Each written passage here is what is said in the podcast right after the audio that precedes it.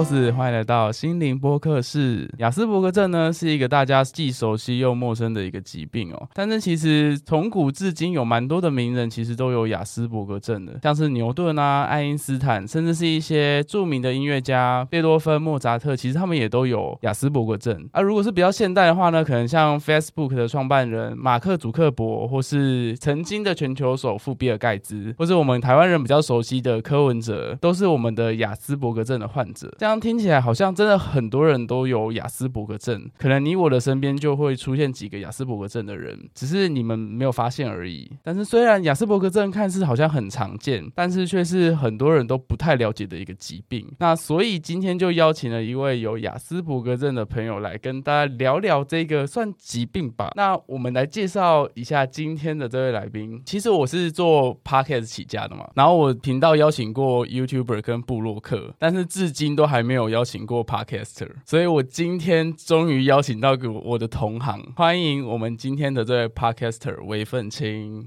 嗨，大家好，我是 Podcaster 韦奋青，然后我就叫嘉佑，就是我在呃上面我就会说嗨，大家好，我是韦奋青嘉佑这样。对，哦，所以是嘉以嘉佑这个名字出来的。对，我直接是用本名当出道名这样。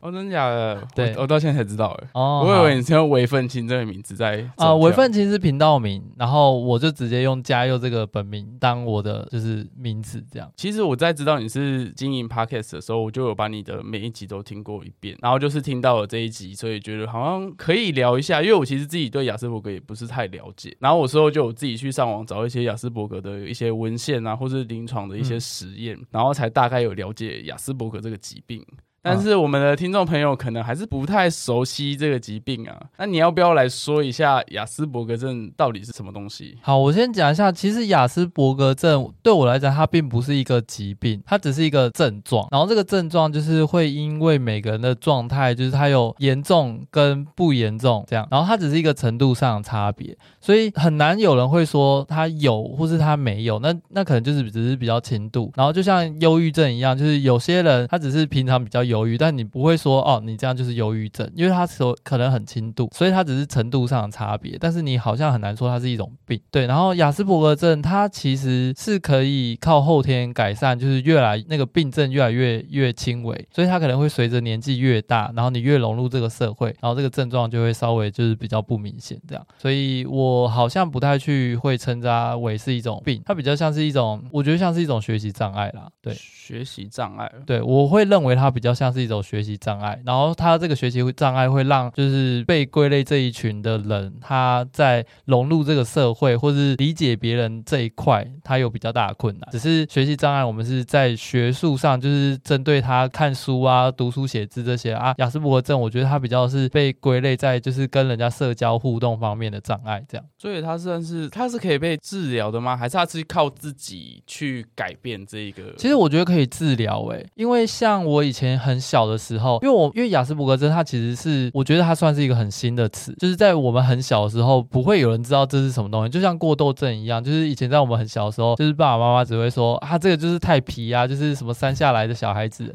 也不会称它为过动症。可是等到我们到呃，就是可能医学越来越发达，资讯越来越发达，我们才知道说哦，原来还有一种东西叫过动症，不然小时候家长就只是拿竹子来打这样。然后我的状况是，呃，我小时候的时候只是觉得奇怪，为什么好像大家很快就能理解的事情，我会觉得我非常不能理解。然后，呃，因为比较跟我比较亲近是我妈，然后我妈也会觉得奇怪，我这个小孩子好像跟其他人都不太一样，然后情绪也很爆炸，她就一直觉得就是到底哪里有问题，可是她也说不出来。然后是在我呃有一个因缘际会之下，就遇到有一个类似像辅导老师的，然后他就建议我妈带我去一个有点像是我不知道那个怎么讲哎，总之就是会有一个老师，然后他会指导你，就是过程中比较像玩游戏，然后就是。借由在玩游戏的过程中，去慢慢的去让你就是理解别人在想什么、说什么，类似像这样，就是比如说他会拿那个娃娃在那边演那个木偶剧啊，然后问你说，哎，你觉得这个娃娃他现在觉得怎么样？就是类似像这样。几岁的时候？大概小一、小二的时候。说他就这样子一对一的，然后对对对对对对。然后因为我那时候其实还有一点学习障碍，因为所有东西都是叠加在一起的，所以你很难分得开说哦，是因为 A 造成 B，B 造成 A 这样，好像也没有，他就是同时触发这种很多种障碍。所以那个老师就是除了像这样子，他会教你玩一些什么配对游戏呀，让你去慢慢理解说哦，原来这两个东西是一样的，或者那两个东西是不一样，就是他会慢慢就是在玩游戏的过程中，去让这个小朋友在过程中去理解一些正常人觉得这有什么好看不出来的东西。对啊，因为小朋友其实应该都很爱玩游戏，所以正常小朋友可能在玩游戏过程中就会慢慢去理解这些东西。可是我一直要到小一、小二还在玩那些，就是一般人觉得哎，这个有什么好为了去培养这样子的能力，然后小一、小二还要特别请一个专门的老师去教你，就是玩木偶，类似像这种感觉，就是旁边人看起来会觉得很奇怪啦。对，因为毕竟你知道那一堂课也不便宜。你说是你妈去请还是学校？但是我妈去请啊，学校哪管你啊？啊，你妈是怎么去找到这个老师？没有，我跟你讲是因缘际会之下，就有，因为其实我的症状已经是明显到连说话可能都没有很清楚，哦、这么严重哦。就是我自己觉得我好像表达的很清楚，因为雅斯伯格症其中一个问题就是自己都觉得自己没问题。然后我就会觉得奇怪，就是我已经表达这么清楚，你应该要懂我，但其实没有人应该要懂谁。然后，可是我却自以为就是所有人都懂我，所以当我表达很不清楚，然后你不懂的时候，我其实下意识我会很生气，我会觉得奇怪，这么简单的东西你怎么理解不了？但其实是怪的人是我自己，但我不会知道。对，所以那时候严重到就是我连讲一句话，人家可能都不能理解，说你到底在讲什么。可是我我也不能理解为什么我讲这句话你会不懂。对，举个例子，那时候我要。形容就是我有个朋友住在我们家附近，然后我就说哦，这个朋友猪很近，狗很远这样，然后就所有人都听不懂，因为我确实是因为讲这句话才被送去那个学校的，所以这句话我印象非常深刻。然后原来我当时的意思是小王表达说他住的很近，可是走路的话要走得很远，然后这边猪很近，狗很远，然后那时候所有人都听不懂的时候，我就超生气，我想说就猪很近，狗很远啊，你们这些人怎么会听不懂这样？很值得请老师哎、欸，对对对对，啊，你这样子上那个老师的课上了大概多久？哎、欸，其实我有点没印象，因为其实那时候我也不知道我为什么会被送过去，我只是觉得，哎、欸，就是我妈好像就是让我安排了一个我觉得很好玩的课程，然后老师人也很好，我就每天去玩游戏。所以你是长大之后才意识到，哦，原来那时候，对对对，呃，我是一直到出社会，就是柯文哲出来选市长的时候，我才知道，对我才知道说，哦，原来当时我是雅斯伯格症哎，因为其实以前真的从小没有。这个词，然后因为你刚才有举一些就是名人，其实还有一个是朱德庸，然后朱德庸他其实那时候有讲一个很有名的话，他就说当他自己知道自己是雅斯伯格症的时候，他才跟他过去的自己妥协。其实这句话我非常的能理解，因为以前其实连我们自己都会在气自己说，哦，为什么我小时候过得这么辛苦，然后就觉得好像全世界都不太懂我们，然后就有一种就是，哎，我们也没办法跟外界沟通，然后别人也无法来理解我们到底在干嘛，因为大家大部分对于这种人一定都是先用一些比较批评式的、抨击式的方式在跟我相处，所以连我自己也会生气，说说奇怪，就是为什么我无法去让所有人了解我，或是喜欢我这样。所以连自己都会否定自己，然后是到了长大以后，当我知道说，哦，原来这其实只是一个症状，不是因为我哪里不好。嗯、对，所以久了以后看到这句话，其实我当下真的是有一种跟自己和解的感觉，就觉得说啊，其实我是可以爱我以前那个自己，就是我不会每次一讲到自己，我就觉得哦，我好讨厌以前小时候的自己，怎么那么笨，这样就就比较不会有这种情绪。所以你说小时候你可能沟通或是一些语言上会有一些障碍哦，大概是是上完那个老师的课之后就有好转了吗？其实当然是没有啊，因为毕竟那个老师的课，毕竟花那么多钱，然后你现在说没有。因为我觉得他这个东西其实除了上课以外，他有点像是你应该知道，就是如果今天有一个人要去上那个类似像那个心理治疗好了，他其实不只是本人要去，连他身边的家人什么，就是也要去学习怎么跟他沟通，或者是想，嗯嗯、对对对。但是因为我们那时候毕竟这个观念还没有这么的，就是没有这么的完整，资讯也没这么发达，所以其实那时候家长只是。单纯把我送去，可是当我回家的时候，我还是会觉得跟这些人沟通怎么这么困难？对，然后我妈还是不知道怎么跟我沟通，所以唯一能跟我沟通的是变只剩那个老师。啊，所以他是有办法跟你沟通的。对啊，但是其实我严格说起来，因为毕竟我们三个都在玩，所以其实沟通比较没有什么问题。但是如果今天我玩的对象是跟其他陌生人好了，那可能就很容易生气或者很容易吵架。那你你现在就是一个 podcaster 嘛？对啊，啊，那 podcaster 你是一个主持人，所以相对于你的语言表达的能力应该不会太差。那你到底是什么心路历程？从你原本可能沟通会有一点点为障碍啊，嗯、然后到现在你成为一个主持人，你到底是做了什么样的改变吗？还是去学习和什么？我只能说这段路是真的蛮漫长的啦。但是其实它就跟学习障碍一样，它毕竟只是一个障碍。你如果有心想要克服，其实你多练习，它其实还是会过去的。你只是需要比别人就是更懂自己为什么哪里有问题，然后卡在哪里，然后多去尝试或者是多去练习，其实你还是会进步。因为呃，雅斯伯格症它其实只是一个它同理心比较弱，然后他说在情绪面他比较容易就是会有奇怪的，就是逻辑会让他自己或是会曲解别人的意思，或是他不能理解别人到底在说什么做什么。可是。举个例子，像柯文哲，他刚开始出来的时候，因为他是算台大医院的医生，可是因为他自己的专业，其实很难会有什么陌生人去挑战他。对，但是因为我的部分，我是做一个电影后制师。那电影后制师有一个很大的问题，就是所有人都会清楚的告诉你说，他就是要做怎么样的画面，你不可能去挑战他说，不是你不是要你那个画面，不可能，因为你就是要帮他做出来那个人。所以其实我是后来进入职场以后，经过职场的淬炼，我真的才慢慢的知道怎么跟人家沟通。但是那个过程其实也是会非常的怎么讲不舒服，然后我也没有办法就是做到像一般人。在职场上这么的融合，这样就变成说我是磕磕碰碰的，然后去练习就是怎么跟别人沟通，然后怎么跟同事合作这样子。对，但是像柯文哲，他就是一个很典型，因为在职场上比较不会有人去这样子雕琢他。然后等到他出来变成政治人物的时候，哦，那状况就不一样了。开始周边连酸民都可以说啊，你这个人真的不会说话。嗯、对，所以他也是开始变成政治人物以后，他开始发现说，哦，原来这个东西是需要跟人家沟通去学习，他才慢慢去研究跟理解。所以其实你可以发现说，他现在开始知道哪些话是该讲，哪些话不该讲。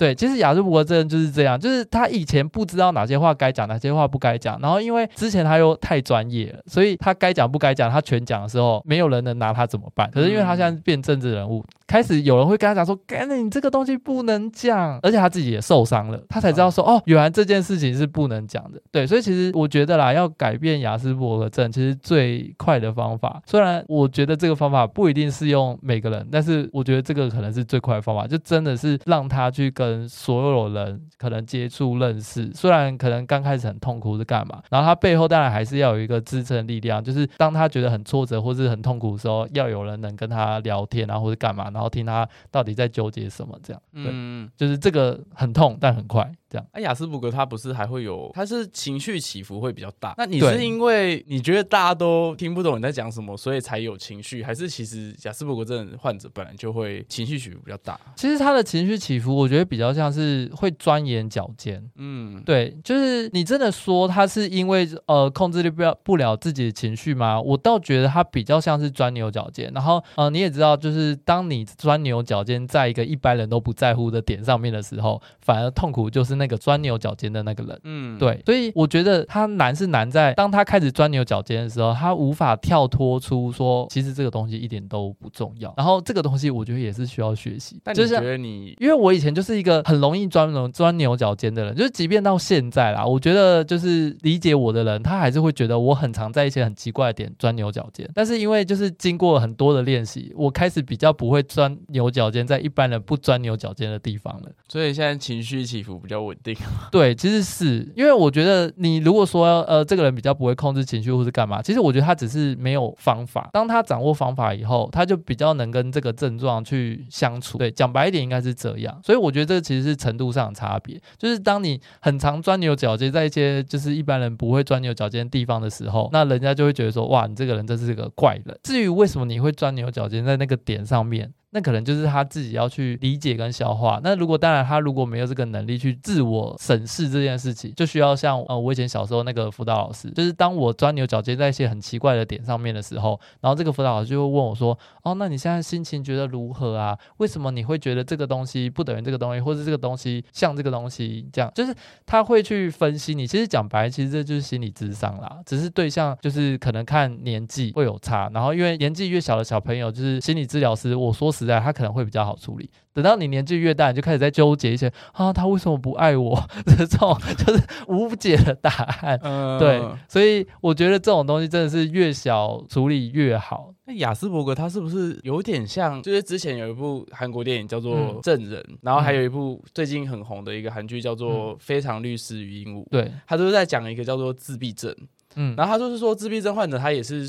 生活可能会有一些障碍啊，嗯、表达能力有问题，但他们都会有一些特别过人的地方，嗯、可能是对于数字啊，或是对于记忆会特别的突出。嗯，像刚刚说的那些名人啊，嗯，那些科学家啊，或是音乐家也好，就他们都会有某个部分的地方特别的厉害嘛。嗯，那你觉得你自己有没有一些比较过人的地方？其实我觉得就跟我刚才讲的那个钻牛角尖，它其实就是一把双面刃，就是当你钻牛角尖的地方是在一些就是很不重。重要，就我我讲不重要，是指说就是在这个普世价值跟社会观认定的不重要的地方上的时候，在外人看起来就是钻牛角尖。好，但如果刚好他把这个钻牛角尖的点放在一个可能比较学识上的，或是真的是在技术钻研上的，那就会顺便变得你讲的，他就是在那方面的佼佼者。像我那时候钻牛角尖的点就是在绘画这一块，我就觉得说，哎，这个东西就是呃各种颜色啊，什么很漂亮啊，或是干嘛的，于是我就开始就是疯狂的在那边画，然后当我开始画的时候，所有东西都无法阻止我。就是当开始有人就说：“哎、你该吃饭，你就是要吃饭；哎、你睡觉，你就要睡觉。”我就不管，我就觉得说那不重要，我就是要把这个东西画完。所以我觉得这个就是双面刃。嗯，对，就是如果你是，但是他们无法去决定说：“哦，我就是要钻牛在这个地方，还是要钻牛在那个大家觉得不重要的地方。”这个他没办法自己决定，因为毕竟通常这个症状年纪越小的时候越呃越严重嘛。其实这个东西也不是他自己能决定的。总之就是。刚好因缘际会之下，就哦，你刚好就是专业在这个位置，你就是变得超厉害。点在哪里？对对，可是这个他没办法控制。我觉得这就是太多元影响了。像我那时候会喜欢画画，也是因为就是哦，我刚好我姐也在画画，然后我就是看她觉得哦，那我要画，然后就开始了。对，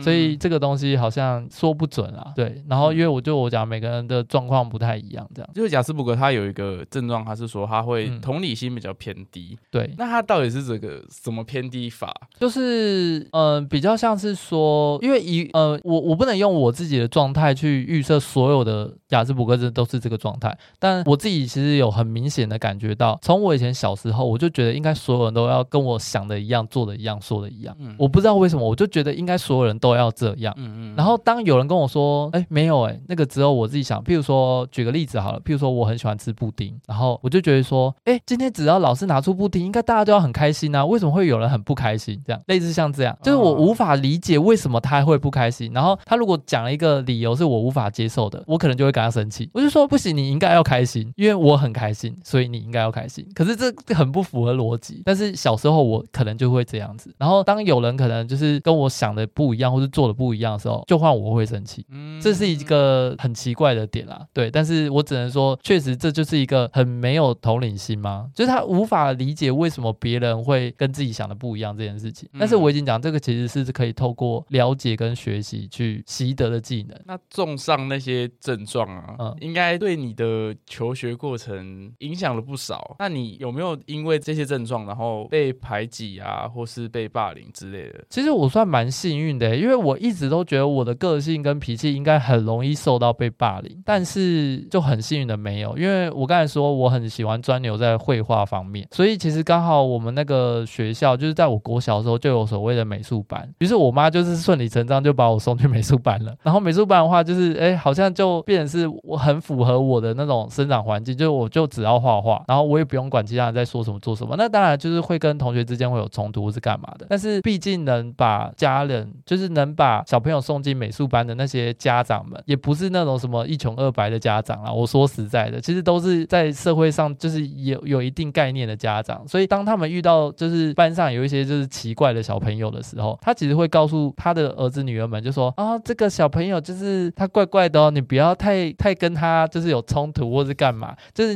你就把他当小孩子看就好。所以其实我那时候虽然不知道，但我后来长大以后回想，我就发现哦，对耶，我我同学每次在我就是可能情绪爆炸或是生气的时候，他们就说好了好了，加油乖，不要再哭了，或者哦不要再生气了这样。甚至他们有时候就是看我在那边发疯的时候，就会让我冷静一段时间，就是我就在那边疯，然后也没有人要走过来安慰我，然后我就自己在那边很崩溃、很爆炸这样，然后就发现哎，怎么都没有人过来安慰我的时候，我就久了我就累了，我就自己坐在那边，然后就发现、嗯、怎么都没有人要过来安慰我。你那个哭闹是为了引起注意吗？还是？其实我觉得都有，就是你一定是就像婴儿哭闹，一定是希望就是爸爸妈妈来过来跟你抱一下，或是干嘛。其实我觉得真的是有一点那种想要引起关注，可是你又不知道用什么方式的时候，你就会用这种方式。对，但是我觉得这个一般人就是如果看到一个同学之间是这样，一定会走过去安慰他或是干嘛。但我就发现，天哪，我同学都好沉得住气哦。我觉得可能就真的是这些家长有告知他们不要太轻易的走过来安慰我。对，因为我相信，其实如果是同学之间安慰，我觉得我可能会更加强我的那个苦恼。为什么？因为我会觉得你们都安慰不到我，因为我我认知其实已经有一个认知是不行，我要你们做什么，你们要做某一件事情，我才会停止苦恼。可是他们怎么会知道我？他们到底要哎，到底我要他们做什么？他们不会知道。所以他们如果安慰的那个点不在点上的时候，我反而那个情绪会更大爆炸，然后我就开始挑三拣四，然后甚至那个矛头可能就会对于那个走过来安慰我那个人很 难搞哎。对，就是其实讲白点就是难搞。但是因为毕竟那时候年纪其实也不算大，所以其实你真的要问我说我到底想要要求什么或者是什么，我我可能会回答你我不知道。对，这就是为什么我我可以理解为什么那些家长们会告诉他们的小朋友们说，哎，如果他开始闹的时候，走远一点就好，反正久了我就自己过去了这样。对，那你这样子会不会对于什么 maybe 爱情或是友情，就是交朋友啊，应、嗯、应该会有一定有影响啊？那你有真的在求学或是 maybe 出社会到这一段时间，你有交到真的很真心的朋友吗？那你觉得他为什么可以跟你这么的好？嗯，对，其实其实我后来就是长大以后，就是回想一下，呃，可能从小到大还有联络的这些朋友们，我是真的就是用感恩的心在看他们呢，就是因为毕竟每个小朋友一定。也就是有他自己的人生课题啦。我说实在的，那刚好他可能不会被我这样子的状况影响的情况下，然后刚好可能我跟他有一样的课题的情况下，说不定他反而会觉得我跟他很亲近。嗯，对，因为就是同样都是一个被所有人不理解的人，所以其实那时候的状况反而是那些同样可能被霸凌或是被排挤的人，会反而很喜欢接近我，因为他就觉得说啊，我应该懂他们，但其实我不懂。哦，原来是这样。对对对。就我会有一种就是哦，为什么你们要一直靠近我，好烦哦！但是他们又觉得我懂他们，因为他们同样是被这个社会可能就是因为每个人被霸凌或是被排挤，可能有各种不同原因。但是他们会因为觉得啊，我应该跟他们一样，或者我可能懂他们的处境，然后就默默跑来跟我就是算是诉苦或是干嘛。然后我就想说，嗯，怎么什么意思？类似像这样。那你是有办法付出真心的吗？就是对于哦，我告诉你，我那时候真的超真心的，好不好？因为你如果不够真心的话，你根本不可能这样子这么情绪。爆炸，你你你懂我意思吗？这就是另外一种一体两面，就是你就是因为太真心了，哦、你才会觉得就是天哪，我这么真心的在跟你们相处，我真心觉得这个布丁很好吃，我就给你吃，你竟然还不要吃，哦、原来是这么真性情哦。对对对对，但是别人觉得、嗯、我就不要吃布丁啊，为什么你要逼我吃布丁？哦、对对对对，大概是这种感觉。对，OK，那好像听你的心路历程都过得蛮蛮 peace 的。其实我真的算幸运，我真的。觉得我算幸运，因为呃，因为从国小、国中我都是读美术班。所以我只能说，这些同学们，第一个他们也很识相，他们不会想要跟我玉石俱焚，因为我真的说实在的，以我当初那种情绪爆炸的状态，我自己是觉得，其实一般同学们真的很难跟我相处。而且如果谁真的惹到我的话，我觉得我真的会抱持这一种，好啊，那要吵就来吵，要闹就来闹，然后我们可能全班就鸡飞狗跳这样。我觉得我是刚好很幸运，没有遇到这样子的，因为其实即便到当兵，我觉得我的那个症状都还是蛮明显的。哎，当兵这样子会不会？影响到什么？因为毕竟他是一个团体的生活啊，其实会，其实会。所以我可是因为其实，在当兵的时候，我就已经有病识感了，就我就已经知道说，哦，我好像是那个比较无法融入这个群体的人。因为我觉得这其实还是有分，像像柯文哲好了，他当初还是住院医师的时候，他并没有觉得他这样的个性不行。可是其实我一直，因为我毕竟就是从小到大都这样子磕磕碰碰，然后因为我的学业成绩又因为我的学习障碍，但学习障碍跟雅斯伯格这次完全两件不同事情，因为我的学习障碍，所以让我的成绩其实一直都很不好，所以其实我就很难去拿说哦，因为我活得很好这件事情，就是不改变我的个性。嗯、对，那柯文哲就刚好完全相反，因为他的成绩一直都是前几名，一直都非常好，所以他就觉得说，那我个性不用改变啊，反正你们拿我不能怎么样啊，我就是台大医生啊，哦，我就是说的东西就是对的，你们所有人都没办法挑战我这样。对，但是我不是，所以就变成说我，我就会一直去检讨自己说，说奇怪，我到底是哪里做不对，或者哪里做不好？我也不不是说什么哦都不读书啊，所以成绩还很差，也没有。其实就我自己回想，我觉得我真的超级认真在读书，但是就是一直就无法就是达到这个社会的期待跟标准的时候，我就开始一直在自我审视，说我到底哪里做不对，或者做不好。其实就像柯文哲，他开始选不上某某某某市长或者某某某选举的时候，他就开始会审视说，哎，我是不是个性哪里不太对？就有点这种感觉。就是当你碰到挫折以后，你才会开始反思你自己哪里有问题。就是开公司也是一样啦，当你在亏钱的时候，你才会开始在检讨说啊，我公司是不是哪里 经营不善这样。对，赚钱都不会检讨的。对，大概就是这种感觉。那，那你审视完之后，你有没有你做了大概做了哪些改变？其实这个改变历程是蛮长的，因为那时候的问题实在是太多了。就是可能一般人可能大概只有十个心理层面的问题好了，但是以我那时候状况，可能有一百多个甚至更多这样子。然后因为多到我已经无法去细数有哪些问题，所以我那时候只是告诉自己，如果我找到一个问题，我就先解决它。然后至于要解决多久，我也不知道。然后那时候我是抱。保持着，只要我这个情绪面过不了，我就要去找到说为什么我会被挑起这样情绪，去审视说到底这样情绪是怎么出来的。那如果下次又有一样情绪的时候，我要用什么反应？然后他这个 A 和 B test，我觉得啦，通常可能光是发现一个问题，可能就需要半年到一年，然后要解决同一个问题，又需要半年到一年。甚至如果你下一次同样的地方又在生气，或者是又在沮丧，或者是心情不好的时候，那你就心想说哇，我一定是上次哪个地方可能。理解错，或者是没有处理好，才会同样的情绪再来一次，然后我又受不了，这样就是我我就开始用这个方法，一直去去找到底哪里有问题。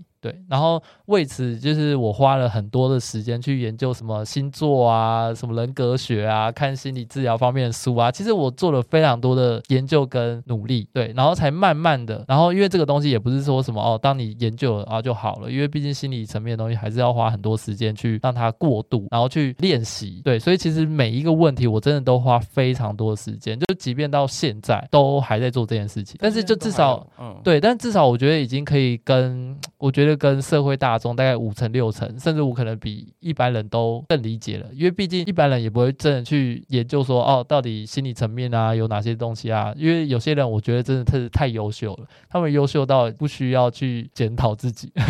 我不知道这样子讲法会不会被很多人就是抨击，但我真心认为，就是这个社会上确实蛮多人优秀到不需要检讨自己的这样。但其实说实话，跟你相处一阵子，我其实完全感觉不出来你是有任何一点症状的，不管是。对于什么钻牛角尖啊，或是情绪起伏，嗯，对啊，因为其实我自己是蛮庆幸，就是来台北工作这段时间，因为如果再一次的话，我应该还是会选择这个决定，因为我觉得如果我持续待在家里的话，就是讲难听点是被保护者，那讲得更难听就是让这个情绪恶化。但是如果来台北以后，我等于算是强迫把自己丢在这个社会大众，然后让自己去了解到底一般人在做什么、想什么，然后当然也也是算是我自己对人。人也好奇啦，就是虽然我无法跟大家相处，但我并不是讨厌跟大家相处。其实我很喜欢跟大家相处，只是不知道怎么相处，所以我就一直去研究理解，然后一直去想到底是别人问题还是我自己问题。对，但是如果如果他是一个对人没兴趣的雅斯伯格症患者，哇，那可能就不适用我这个方法，因为他就对人没兴趣，他根本就不会去研究他到底为什么需要跟人家相处。所以我觉得这真的很看人，他毕竟只是一个症状，他不能套用在就是所有人，然后也不是每个雅斯伯格症患者都。觉得自己需要改变吧？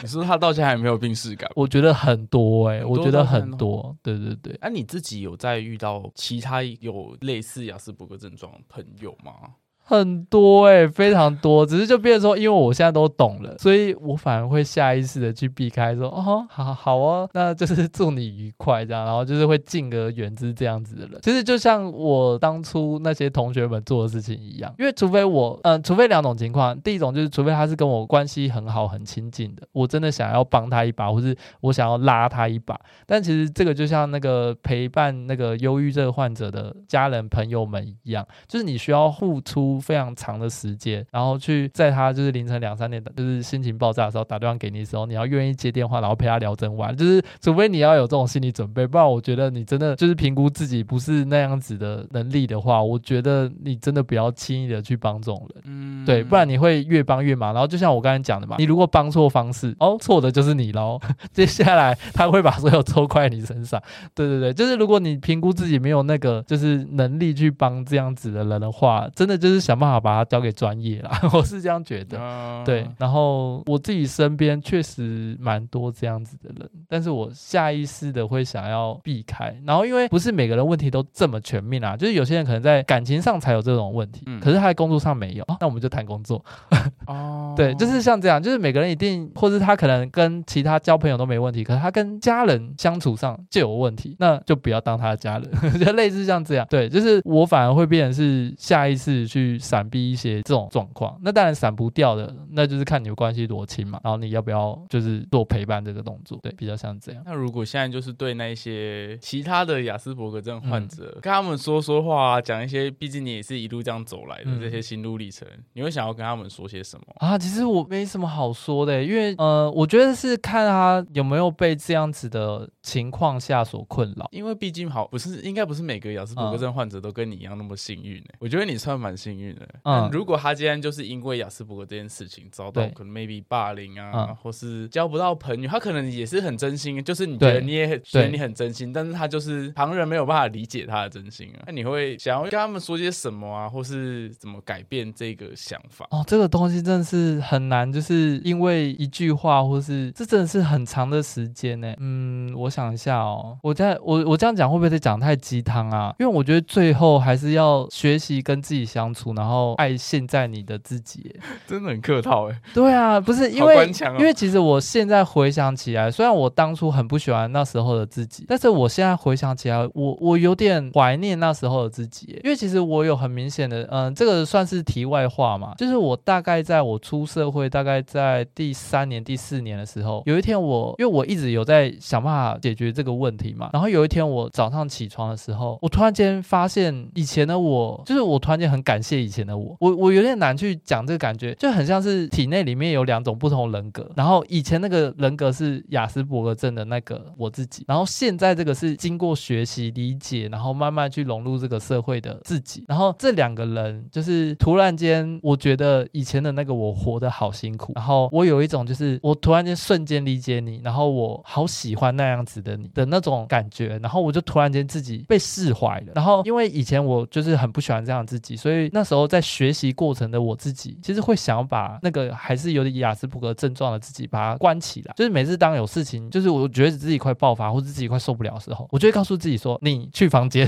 的那种感觉，就是接下来交给我处理，你不要出来的那种感觉。”就是我会呃，我我有点像强力的，就是把自己撕裂成两种人格的那种感觉。我又告诉他说：“不行，你你已经没有能力处理现在这个状况，你去房间把自己关起来那种感觉。”然后是在那一天，就是我睡起来的时候，我突然间有一种，哎，我好像不该把它关起来，我应该要说啊，你就是怎么讲，讲好听就说你现在好像就是有点无法处理，不然你先去房间。但其实是一样的，不是一样意思，对，一样的意思。但是就是，但是态度不一样了。我觉得我我我后来的那个人格也开始觉得说，哎，其实我觉得他是个很棒的人。然后，但是他好像也还需要学习。然后我我有点难去讲那种感觉，但是真的是跟自己跟以前的自己和解。然后突然间那种或瞬间开朗，然后我突然间觉得我好像不需要有两种人格了。然后于是我这两个人格开始慢慢又融成一个全新的我自己的那种感觉。对，不然我以前其实在学习的过程中真的非常的撕裂。我真的觉得，嗯，我就是两个完全不同的人格，然后活在我的活在我的呃脑海里的那种感觉。呃，我不会把它讲成真的是精神分裂，因为我相信真的精神分裂是真的有两个不同的人格可以对话那种。但是我又还没到那个程度，但是真的有这种感觉，就是有点没办法跟过去的自己去理解或是沟通这样。然后你硬要为了就是融合这个社会上去做出两种不同的个性，就是讲白点就是戴面具了。对，但是戴面具的那一个人格通常会蛮不喜欢不戴面具的那个，就会觉得说哦，就是两种完全不同价值观在冲突嘛。可是当你可以融合这两个的时候，你反而会去欣赏两边不一样。就像你讲的，就是以前那个可能比较真心，然后你反而会开始呃，算是羡慕以前那种真然后就觉得说，哦，其实我觉得你也很棒的那种感觉。对，所以你以前的那个自己，你觉得那时候的你是不快乐的？当然是非常不快乐啊，因为你要想，就是你不管说什么做什么都不被这个社会所理解，然后你又无法表达，让这个社会知道说你为什么要这样做。对，可是听起来很像就是以前那个你，就是比较做自己。嗯、说实话，就是亚斯伯格人就是比较做自己，然后你这些，因为他也没办法就是迎合别人啊。对，对啊，所以他只能做自己啊。但是就是做自己，不是因为我们其实、嗯、我们其实也是一般人也是在追求，就是希望可以做自己就好。嗯、反而就是你这些年来的那些改变，嗯、就是一些社会化的过程啊。反而是很多人追求的，对不对？就是感觉 就是就真的就是帮自己戴上面具啊，好像就是为了迎合，为了让大家喜欢自己，所以才做的这些改变。所以我一直觉得，可能 maybe 从前那个你是做自己的自己对的时候，反而是快乐的。但反而这样听起来，好像你也觉得那时候其实哦，对，其实我觉得这就是两种不同的极端跟两种不同价值观。就像当我开始学会戴面具的时候，然后我反而会开始欣赏那个做自己的自己了。我就发现说，哎，其实那个也是一个优点。你你反而现在要我就是这么自我的做自己，哦，好像有点开始做不到了。所以我觉得这确实是两种。就像呃，我有个姐姐，然后我姐姐就是另外一种，就是她比较像是从小她就很很会看别人脸色，她会为了要讨好大人欢心去做一些大人喜欢她做的事情，例如说就是考试考很好啊，然后看到长辈要问好啊的那种。对，就是他就是属于那种。所以他其实我长大以后才发现说，其实他那时候也很羡慕我，爱撒泼打尿就撒泼打尿，然后爱吵架就爱吵架，然后想说什么就说什么，然后因为但是他那时候是把这个东西归类在我们家有很严重的就是男重女卑，他就觉得说啊，一定是因为我是男孩子，我才可以这样子任性。嗯、但他其实不知道，我那时候也是在自己的爆炸风暴中。但是其实我们两边就是完全不同，然后我们两边也不能互相理解。他就觉得我为什么可以这么做自己，然后我就一直觉得啊，你就是一个好好学生啊，所有人都爱你啊，这样对。但其实我后来才发现说，其实我们两边都有很严重的就是生命课题要走。然后这也是就是我们到了长大以后，我们才互相理解说，原来你那时候也过得很痛苦，就是我不理解他的那种需要迎合别人的痛苦，然后他又不理解我这种做自己的痛苦，这样对。所以我觉得其实这就是我讲，就是每个人有他自己生命历程啊。有些人是要学习把面具戴上，有些人需要学习把面具摘下，这是完全两种不同的路。所以，嗯、呃，你真的要说哪个比较好，我觉得这种东西真的是要走过来，然后你才会自己告诉自己说，哦，你觉得哪个比较好，而不是我坐在告这里告诉你说，哦，你应该要把面具戴上，或是你应该要把面具摘掉，这样，还是要走过一遍，你才会自己去知道说你到底要戴还是要摘。那如果现在对我们这些其他人，然后如果我们现在面对的是贾斯伯格症患者的朋友，好了，嗯、你想要对我们这些其他人说些什么？就是你觉得我们应该要以以什么的心态或是方式去面对这些亚斯伯格症患者？其实我觉得评估自己还是很重要，诶，就是首先你要先够了解自己，因为毕竟如果你都已经知道他可能在情绪面，或是他在不要说情绪面啊，我觉得只要在他的价值观里面，他有一个可能很强的主见，或者是你觉得他不是一个这么好沟通的人的话，我觉得你可能都要评估你自己有没有能力去帮他，就是这件事情，甚至跟他聊天，我觉得都都是一个需要评估的地方。因为我觉得啦，就是有时候有些人会自我高估自己处理别人情绪的能力，对，然后你就会觉得说啊，我是他朋友，我觉得我不能让他这样下去，于是你就全心全意的帮他，哇，那个一帮就不得了，这样。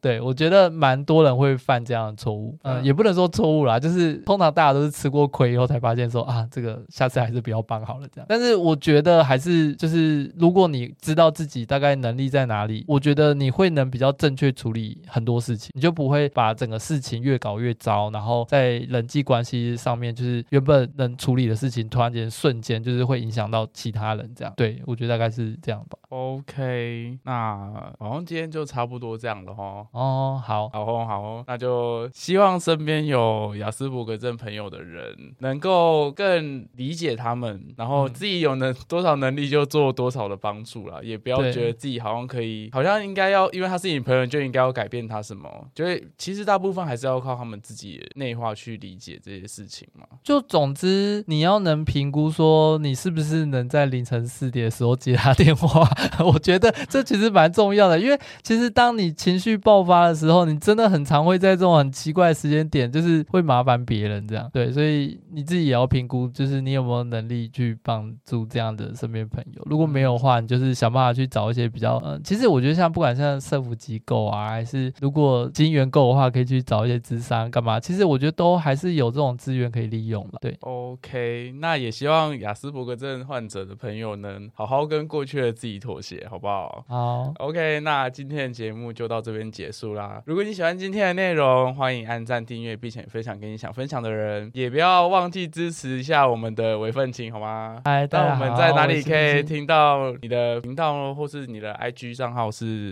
嗯，我 IG 账号是 Water，就是 W A T E R 七八零七零六，然后你打微分青也都可以找得到我。OK，那就去追踪订阅起来，好吗？耶。好，那如果你有什么烦恼或是有故事想要分享，也欢迎投稿到解忧信箱 b o d c s t 一二三零小老鼠 gmail.com。那最后再谢谢一次微分青来今天来上我节目陪我录音，谢谢。好，谢谢 Boss。那我们就下集见啦，安妞，拜拜，拜拜。